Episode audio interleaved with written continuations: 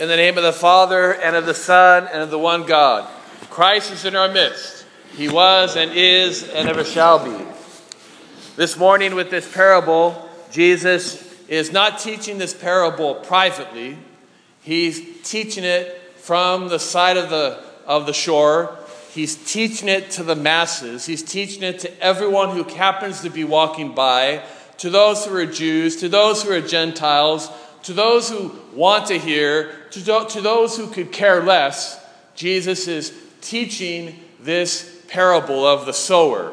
And this is so much like God that He's so generous that He wants to share Himself, even and knowing that there are some who are going to be receptive and some who are going to be unreceptive. But nonetheless, He teaches, hoping that some would believe. He hopes that everyone be- would believe, but He knows that, that some would believe and take the Word of God into their heart, and this Word of God would bear fruit by sharing the good news that God loves us, God loves you, God loves me, God loves the world that He sent His only begotten Son so that we can all could be saved and come to the knowledge of the truth. So let's begin looking at this parable. Jesus is the Word of God. Jesus is the one, He is the seed that's being spread around.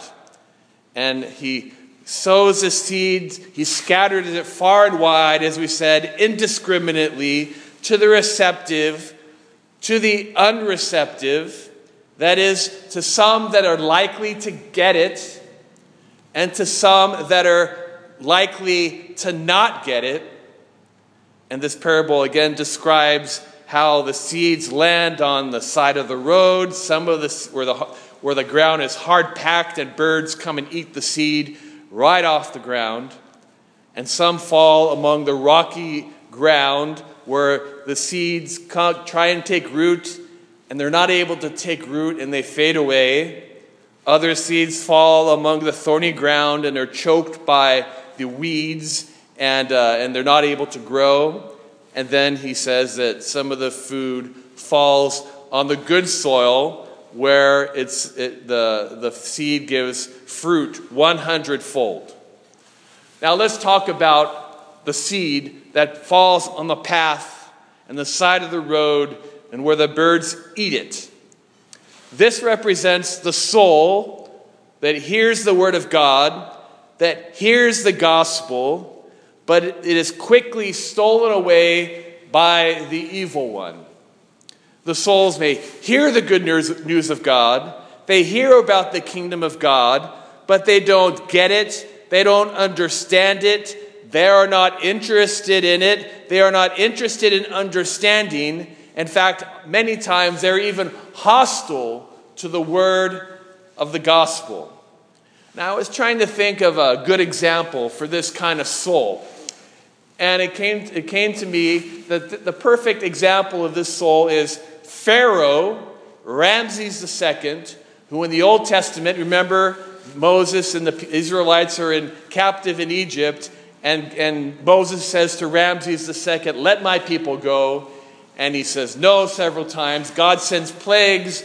Then Pharaoh starts to change his mind. It seems that maybe this is the plague that's going to wake him up to the word of God. And still, he would not listen to the word of God, would not heed the word of God by letting the people go because his pride, that great bird that goes and steals anything that good that comes in our heart, stole the word of God from him, and he kept being stubborn and stubborn by his own free will.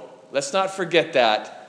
And we know what happened to Pharaoh. He and his army perished as God guided his people across the desert, across the Red Sea to the promised land. So, this seed that falls into this kind of heart falls into an unreceptive heart, a heart that is, does not want the Word of God, cannot receive it, in fact, is hostile to it, and we could even say is toxic for some people against the Word of God. Then we talk about the rocky ground. This rock of God represents the souls that receive the Word of God with zeal initially, and because there's no way that the roots can take, heart, take root, And because the rocks get really hot in the sun, the, the roots grow a little tiny bit and then burn away and wither away, and the word dies within it. This represents a person, and we all have known this kind of person. As a priest, I've known, I've seen this kind of people come and go, where they say, "I want to be an Orthodox Christian. I want to be, I want to learn everything there is now." And they come for once, they come for t- twice, then maybe a third time they'll come, and then they don't come anymore because they have no. While they have zeal, and don't get me wrong, Zeal is not a bad thing. Zeal is the way that some that is some is a one way that God touches people and gets them excited. But what keeps people from coming, there are many reasons, but one, one the one word that we can say is that they lack discipline. They lack the perseverance. They lack they love the excitement. They understand and and experience excitement and they want it, but they don't have the discipline to put other things aside, to put other interests aside, to put other things that excite them aside, and come to hear and to do the Word of God. Now, anything worth having requires discipline. Anything worth having requires conviction and if we don't have this discipline and this conviction, it will not last. So, this is why in the Orthodox Church, we have all these fasts, we have all these canons that we literally call church discipline. We have, we're called disciples. We are called to have structure in our life. We are given the, a plan of structure to help us grow in our faith so that the Word of God could take root in us. We don't have these rules just because. We don't have these rules because somehow they earn points for us and earn our way into salvation. We have these disciplines so that the seed of God will take root and the thing that we want, the zeal, will not fade away but will in time grow. It may not grow, it may grow up, it may go down, we may have good days, we may have bad days, but if we have discipline, that faith will always grow and the Word of God will always grow within us. That is, Jesus Christ Himself, the Holy Spirit Himself, the presence of the Father Himself will all grow within our hearts. And then we come to the thorny ground. The thorny ground represents the soul that hears the word of God, the good news, but worldly anxieties and the lure of riches compete with, dominate, and finally choke out the good news, the good word, the word of God, Jesus Christ. They take in the word, they accept it, they understand it, they may even live it for a while, they may even live it for a long time. They may even live it for a almost a whole lifetime. But somehow these worries and these desires come in, and they become, these worries and desires become, to use a modern phrase, the elephant in the room. Now, we know this, understand this term, the elephant in the room means it's something that, that we cannot get out of our minds. We, can, we try to ignore, and we cannot ignore. This is what anxieties can do the elephant gets fatter and fatter and fatter and crowds us out so that we are no longer thinking about God, but we are worshiping the elephant and we are worshiping our worries and we're worshiping our desire for riches. This is what anxiety does and the love of money does. It dominates us, and there, therefore, the Word of God, Jesus Christ, the good news, the gospel, cannot grow in our heart. The lesson is that God must be our central, defining purpose, principle, and dif- dynamic factor in our life. Knowing God's plan and purpose for us and his desire to save us and unite us to him must inform our desires and our thoughts and our acts. Without knowing God, without knowing his plan, we will always get lost in the weeds eventually. So let's, let's finish with the good soil. And I'm going to try this image. Let's convert that elephant that gets fatter and fatter, those anxieties and the, and the riches, the allure of riches, and change that to a mighty lion.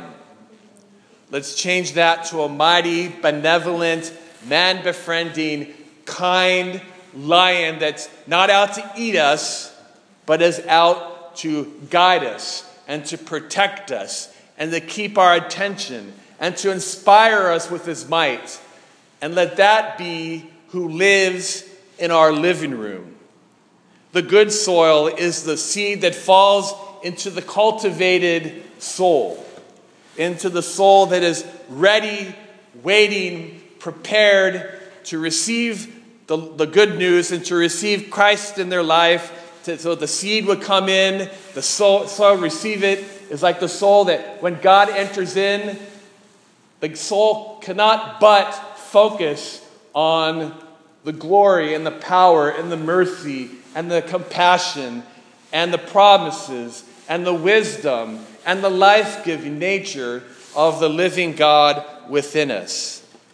Jesus said, I'm going to conclude with this that He is our Alpha and He is our Omega. He is the beginning and the end. Let every single circumstance that we encounter be encountered with God in our soul, with the wisdom of God in our soul, with the good news that God wants to save us and come to the knowledge of the truth in our soul, that He wants to offer this great kingdom of heaven to keep this in our soul. Remember, this parable is, begins it said, this is a parable of the kingdom of heaven. So let's meditate on this fine parable that Jesus gave. And not only did he give, but he explained it to us. He explained it to us exactly what every one of these kinds of soils mean. And let's be honest, we, I mentioned last year in this, in this, with this gospel that it can be even that our souls, our own individual souls, at different times in our life, different times of the year, different times of the day and the moment can be any one of these souls. Sometimes we could be hard and even hostile to the Word of God. Sometimes we may have zeal that wanes and we could use more discipline. Sometimes we are choked that we choke out the, the seed, the Word of God, because of our own cares and concerns that are very real. Let's not ignore those. But what we do and who we take those cares and concerns really do, does matter and really can transform those into us becoming more close to God. And then, of course, many times, if not most of the time, our souls are good soil, ready, ready, willing, and desirous, and prepared and being prepared to receive the Word of God. Let us continue this liturgy at this very moment to be good soil, to receive God into our very bodies, into our very hearts, and into our very souls.